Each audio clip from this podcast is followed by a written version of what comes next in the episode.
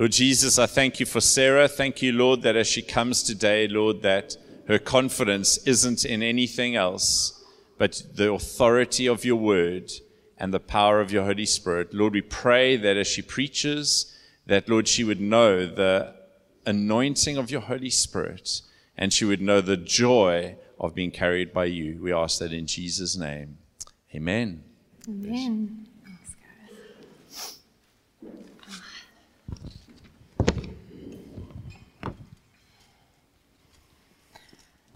I'm excited. Hmm.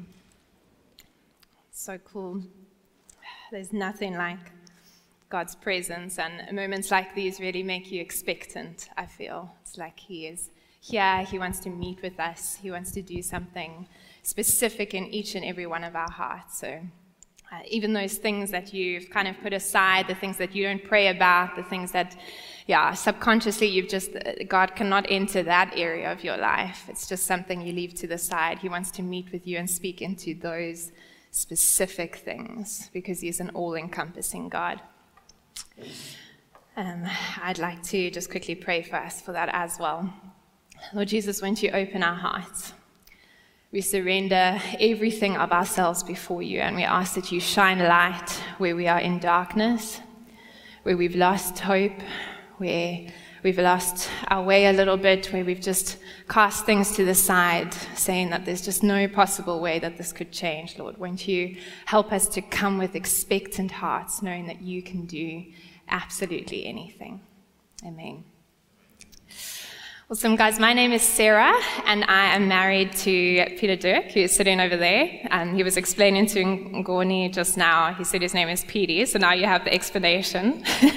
it's Peter Dirk, but it's a very English church, so you just go with Petey. Um, I've been in One Hope now for eight years. I came as a student in first year, and now I'm just trying to figure out what it means to be an adult. I'm just stayed around. But if you're visiting or are new here this morning, I want to say a huge welcome. You are so safe here. You are so welcomed, and you can become part of this family. One of the things I hold most dear to my heart about One Hope is that if you invest in the people in this community, they can become the most amazing version of family you've ever experienced. So I would really encourage you to do that. So we're currently in a series at the moment going through the book of Peter. Um, and as a church, we've titled it Hope Filled Exiles. And what Peter encourages us within this book is that he tells us the truth of who God is, he tells us the truth of who we are, and also, he also tells us how we can live our lives out as foreigners in this world until heaven comes.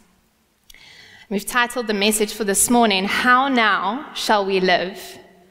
And I would almost add something to that. I would say, since we know who we are, how now shall we live?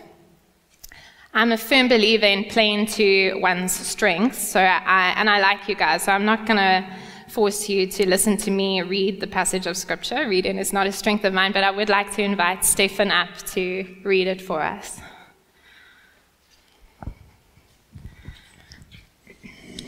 So, guys, I'm going to be reading from the ESV, uh, 1 Peter chapter 1, verses 13, and we'll continue it into chapter 2. So, if you have your Bibles, you can follow along or also on the screen. Therefore, preparing your minds for action and being sober minded, Set your hope fully on the grace that will be brought to you at the revelation of Jesus Christ. As obedient children, do not be conformed to the passions of your former ignorance, but as he who called you is holy, you also be holy in all your conduct. Since it is written, You shall be holy, for I am holy. And if you call on him, as Father who judges impartially according to each one's deeds, conduct yourselves with fear throughout the time of your exile, knowing that you were ransomed from the futile ways inherited from your forefathers, not with perishable things such as silver or gold, but with the precious blood of Christ, like that of a lamb without blemish or spot He was foreknown before the foundation of the world, but was made manifest in the last times for the sake of you. And through him are believers in God, who raised him from the dead and gave him glory, so that your faith and hope are in God. Having purified your souls by your obedience to the truth for a sincere brotherly love, love one another earnestly from a pure heart, since you have been born again, not of perishable seed, but of imperishable, through the living and abiding word of God. For all flesh is like grass, and all its glory like the flowers of grass. The grass withers, and the flower fails, but the word of the Lord remains forever. And this word is the good news that was preached to you. So put away all malice and all deceit and hypocrisy and envy and all slander. Like newborn infants, long for the pure spiritual milk, that by it you may grow up into salvation, if indeed you have tasted that the Lord is good. Thank you so much, Stefan. So, this is the word of the Lord. And today we're going to pull out three things that Peter implores us to as Christians.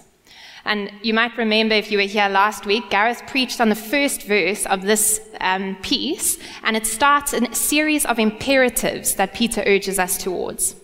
And an imperative, by definition, is an authoritative command or an essential or urgent thing. So when we see imperatives in Scripture, we should really pay attention. We can often come to a section of scripture like this, though, and pull out those commands and think we've got the point. We like to make a little checkbox list out of them that we um, know, what, we know what it says and we don't need to understand anything more.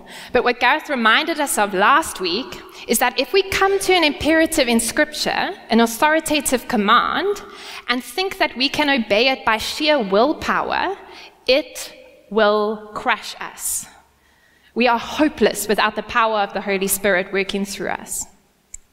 And God knows this. That's why He sent Jesus, right? To save us from our total depravity, our total inability to do things out of our own. We must also remember that Peter, the author of this book inspired by God, gives us these commands knowing all too well it's impossible to do by yourself. This is the same Peter who Jesus had to rebuke, saying, Get behind me, Satan. Because when Jesus told his disciples of his upcoming death, Peter said, That will never happen to you, Lord. We'll never let that happen. And Jesus responded by saying, Get behind me, Satan. You are a hindrance to me, for you are not setting your mind on the things of God, but on the things of man. This is the same Peter who, after that, when, the, the, when, he was, uh, when Jesus was coming to be arrested, Peter cut off the high priest's servant's ear, and Jesus had to tell him, Listen, like, put away your sword, and Jesus had to heal the ear. This is the same Peter who, having walked so closely with Jesus, still denied that he followed him three times after Jesus' death because he was scared of what would happen to him if he admitted that. So when we read what Peter is imploring us to do, we're in the company of someone who knows intimately the uselessness of acting without God. He's made the mistake of acting in his own strength, thinking that he could do the work of the Lord. And so from this place, he wraps these imperatives within the scripture in two things an imperative sandwich, if you will. He doesn't just give us the what, the command of what we should do, he wraps it in the who and the why.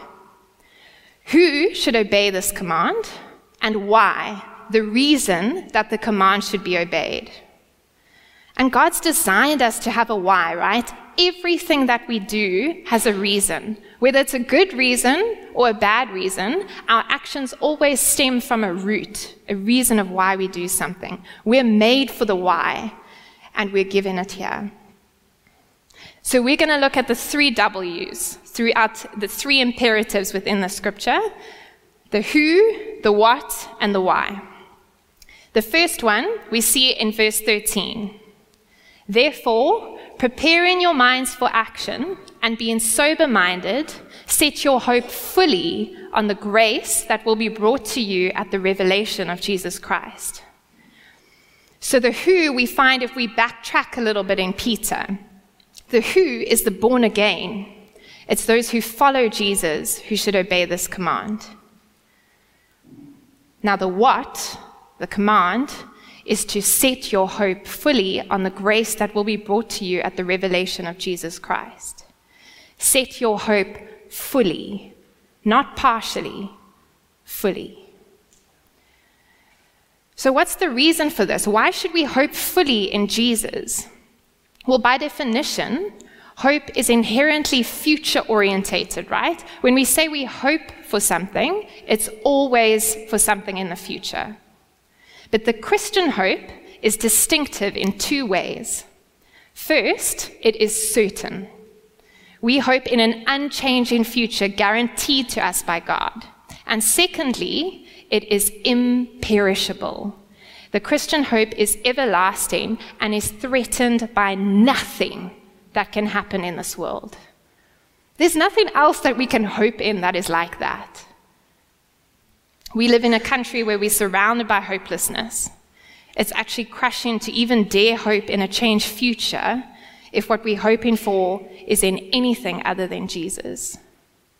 But Christians need only hope in Jesus. Why? Because we're born into a living hope. That's what it says in Peter 1, verse 3. It's imperishable, it's unchanging, it's untouchable, it's perfect, it's guaranteed. No matter what happens, this hope is sure. It can get you through anything. Just like we sang this morning, we surrounded, like we, we can think that we're surrounded by everything else other than God, but it's Him who surrounds us. It's Him who fights those battles. We can sing, It is well with our soul because of our sure hope, no matter what happens. Tim Keller said, The glory of the Christian life is that we have a hope that overwhelms grief. It doesn't eradicate it, it doesn't, it sweetens it, it overwhelms it. Now, I've recently been through a time of extreme grief where I was crying for days. I actually couldn't see through, like I couldn't see properly because my eyes were so swollen. And it was, it was really, really not nice and it's so chaotic and so sad and so heartbreaking. And my, I was physically sore. My heart was physically sore. My stomach was, was physically sore. But in all of that, I had this, this sense of being carried. And I realized that my my response of grief was absolutely appropriate in a broken world. That's, that's not going to go away. But the sense of this unchanging nature of God was the thing that really carried me. And I realized that that is the Christian hope. It's that no matter what happens, you can hold onto the sure hope of Jesus Christ. There's nothing that can happen that will break, break you if you hope fully, not partially, fully in Christ Jesus. So, fellow believers, we must hope fully. But remember, no command can be accomplished in your own strength.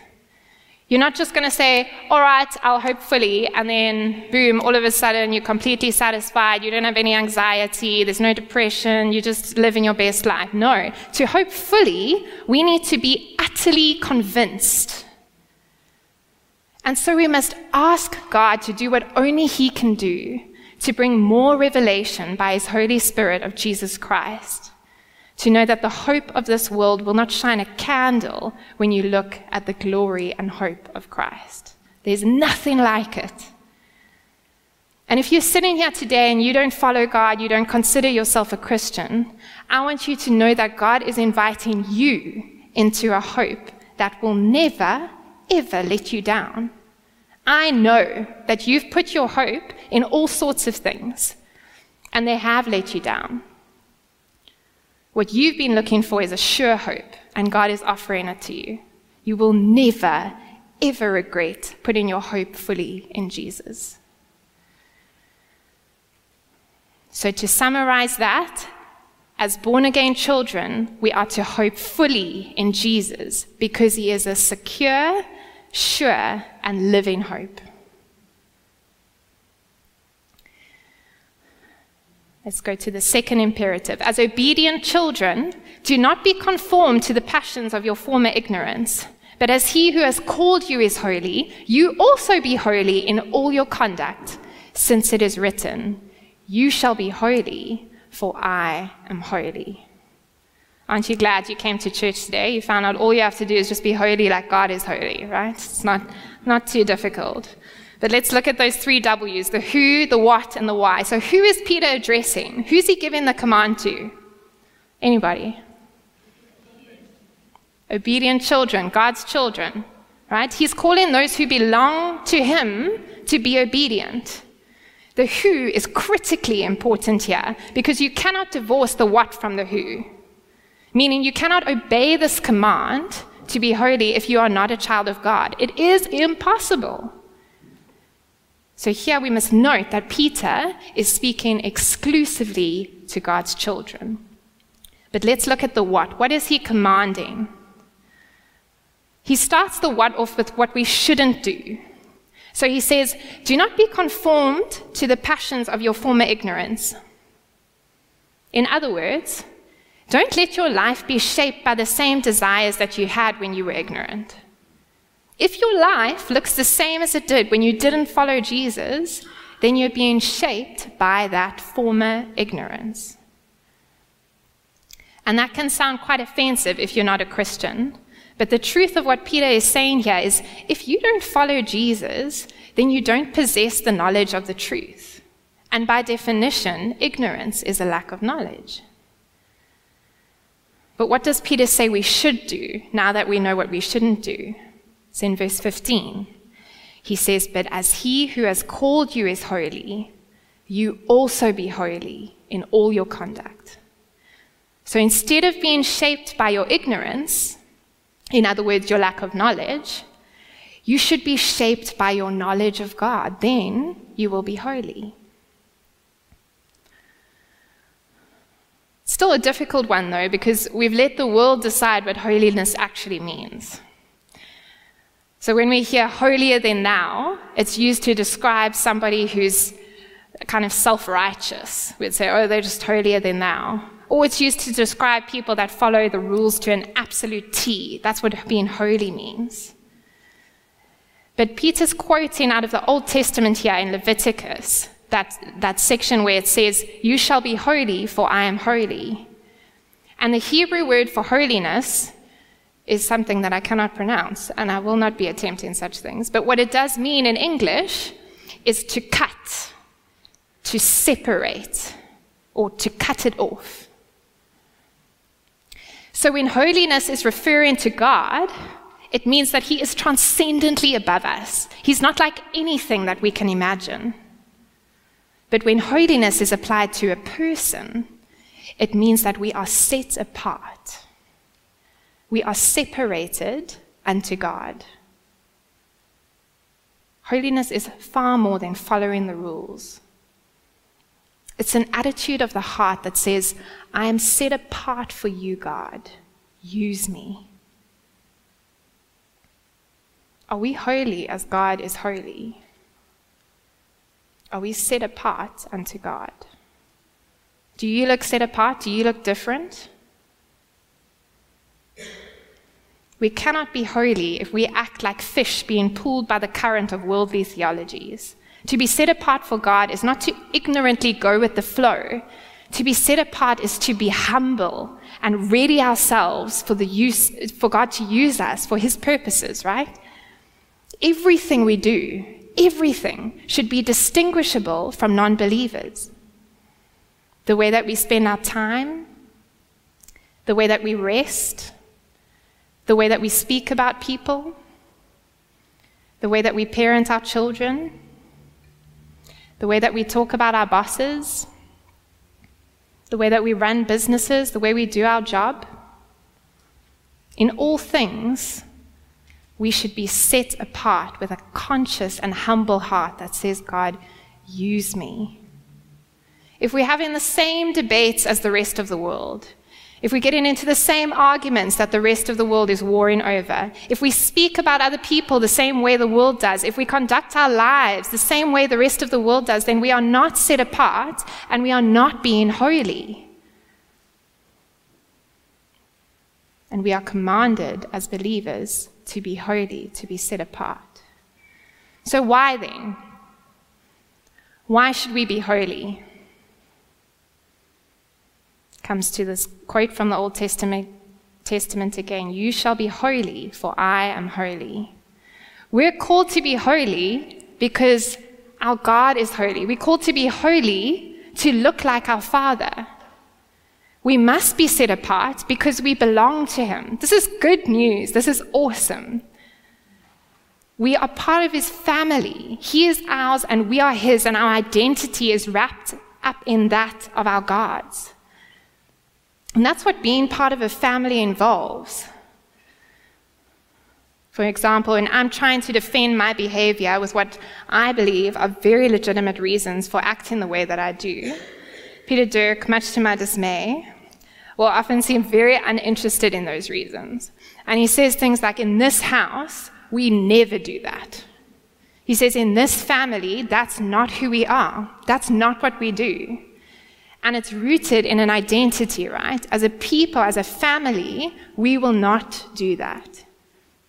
So, in summary, Peter is saying, Be holy because that is who you are. That's what being in God's family looks like. It's an awesome, satisfying thing to be holy. Leave behind the enslaved life you used to live, where you were ruled by the desires for the things that never made you flourish. Don't be ruled by the things that crushed you. That's not who you are. Be who you are. You are His. Be holy because your God is holy.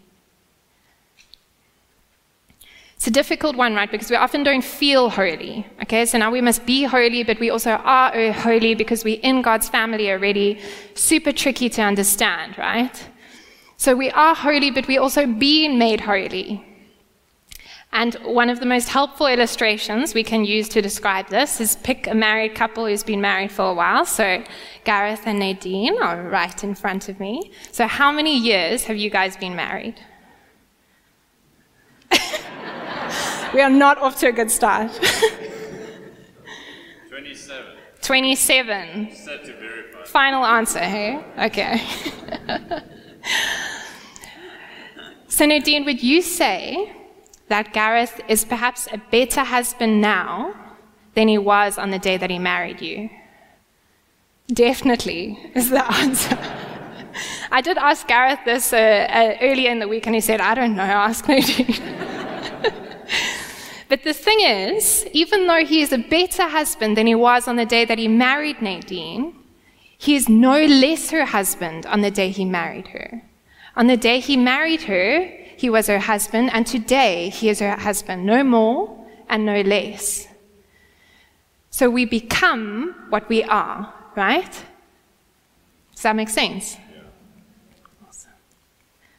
So, children of God, be who you are. Be holy because your God is holy.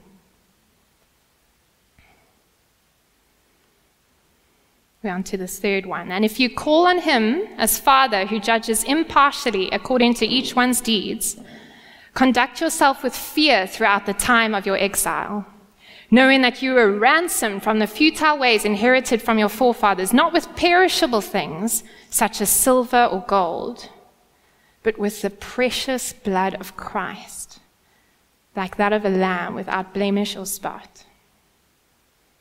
Again, let's look at the who. Who is Peter giving this command to? Anybody? Nobody. Good. Children, good those who call him Father, those who are his children. And Peter tells us, he gives us a description here of the Father. He says, the Father who judges impartially according to each one's deeds. And this can sometimes feel like it doesn't align with God's character of love and grace. It's difficult for us to hold God both as the judge and the one who unconditionally loves us. But He is equally both. And whoever you are, you lean one way or the other. But we should always be looking to hold the tension between these two. We can't just say, well, the God I know is more loving and kind. Like, that's, that's my God. Because then what we're doing is we've fashioned a God that we desire, a God that we want. And by definition, that is an idol, right? We need to hold the tension. But this is not an unsettling truth to know God as judge. Again, remember who's writing this Peter. Peter, who denied Jesus three times amongst a myriad of other sins. His failures are recorded in this book that billions of people, past and present, have read. This is not a person who quietly went through life with excusable sin, right? So when he talks about God's judgeship, we're in the company of someone who has sinned greatly and yet stands fully secure, fully confident, knowing that the blood of Jesus Christ allows him to stand before God holy and blameless as he calls him Father. If you're a child of God, you are holy and blameless before the Lord. God is both the just and the justifier. He himself made the way for us to become more to become holy and blameless because of his sacrifice. So that's who God is, that's who we are. So what? What are we being commanded to? It says conduct yourself with fear throughout the time of your exile. Other versions say live your lives as strangers here in reverent fear. Again, Peter reminds us what we learned earlier in the book. We are exiles. This is not our home, our home is still coming. And in our exile, he commands us to conduct ourselves with fear throughout this life. Also, can feel quite unsettling. But it's critical to note what we are being commanded to fear here. What is Peter saying we should fear?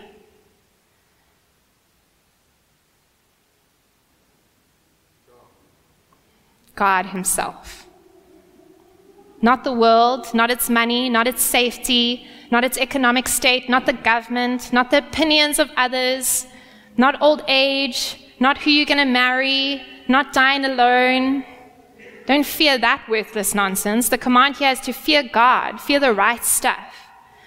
Even as Christians, we can get into a state of we want to look holy, so we fear people knowing the sin around us when we're actually supposed to confess it, when we're supposed to grow. We're actually trying to look so perfect. That's not fearing the Lord, that's just fearing the people around us. The command here is to fear God, fear the right stuff.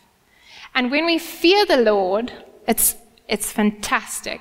The way we live and experience the world starts to line up with reality.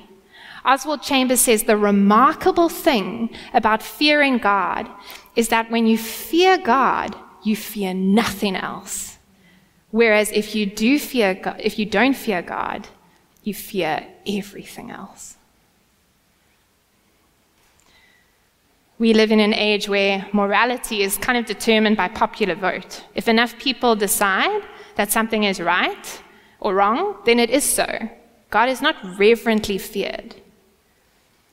But as a Christian, we know that God has ultimate authority and holds the absolute truth of what is right and wrong for every living thing. We believe in one source of truth, regardless what is, what, of what is socially or culturally acceptable at any point in history. God is our standard. And we only abide by that if we fear Him and only Him. As soon as we move away from that, we start to fear the things that Christians have no business fearing. And that misplaced fear manifests itself in so many ways.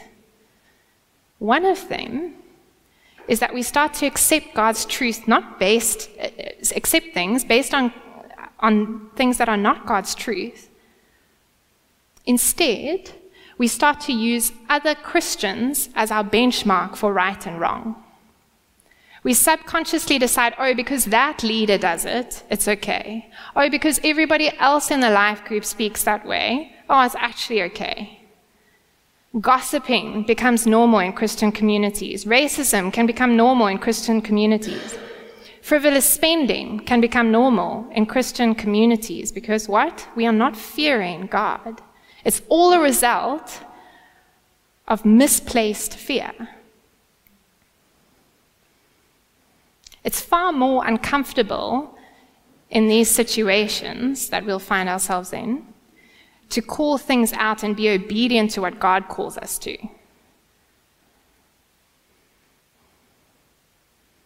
You'll be the person who's judging or the person who doesn't like to have any fun, whatever people might use to defend themselves. But let me be clear I'm not saying that it's not good to look up to other Christians, to have role models and disciples. To be in community is infinitely more valuable and glorifying and sanctifying than being in isolation. All I'm saying is that when we start to use the people around us as the ultimate source of truth for right and wrong, we have stopped revering God. He is no longer the standard. And what Peter's telling us to do here, child of God, fear God alone. Another symptom of misplaced fear is insecurity. How often does fearing man lead to acting like we are not a child of God, like we are an orphan who must defend themselves? Think about if you feel accused of something, not being good enough, or someone has said something behind your back. Our immediate response doesn't come from a place of looking to God for approval, feeling secure. Immediately, we defend ourselves in insecurity because we can't possibly have someone say that about us or think that about us. That is an orphan response. That is fearing the wrong things. A few years ago, I was in Eikestad Mall basement parking lot. Some of you know this story. Um, and it was the end of the day, so it was very quiet. And I was just paying for my parking uh, ticket right in the basement uh, parking. I was on the phone with my mom, and um, so I wasn't fully concentrating, but I was paying the ticket, and I felt kind of just this light brush on the side of my bag. So I quickly looked if my wallet was still there, and it wasn't.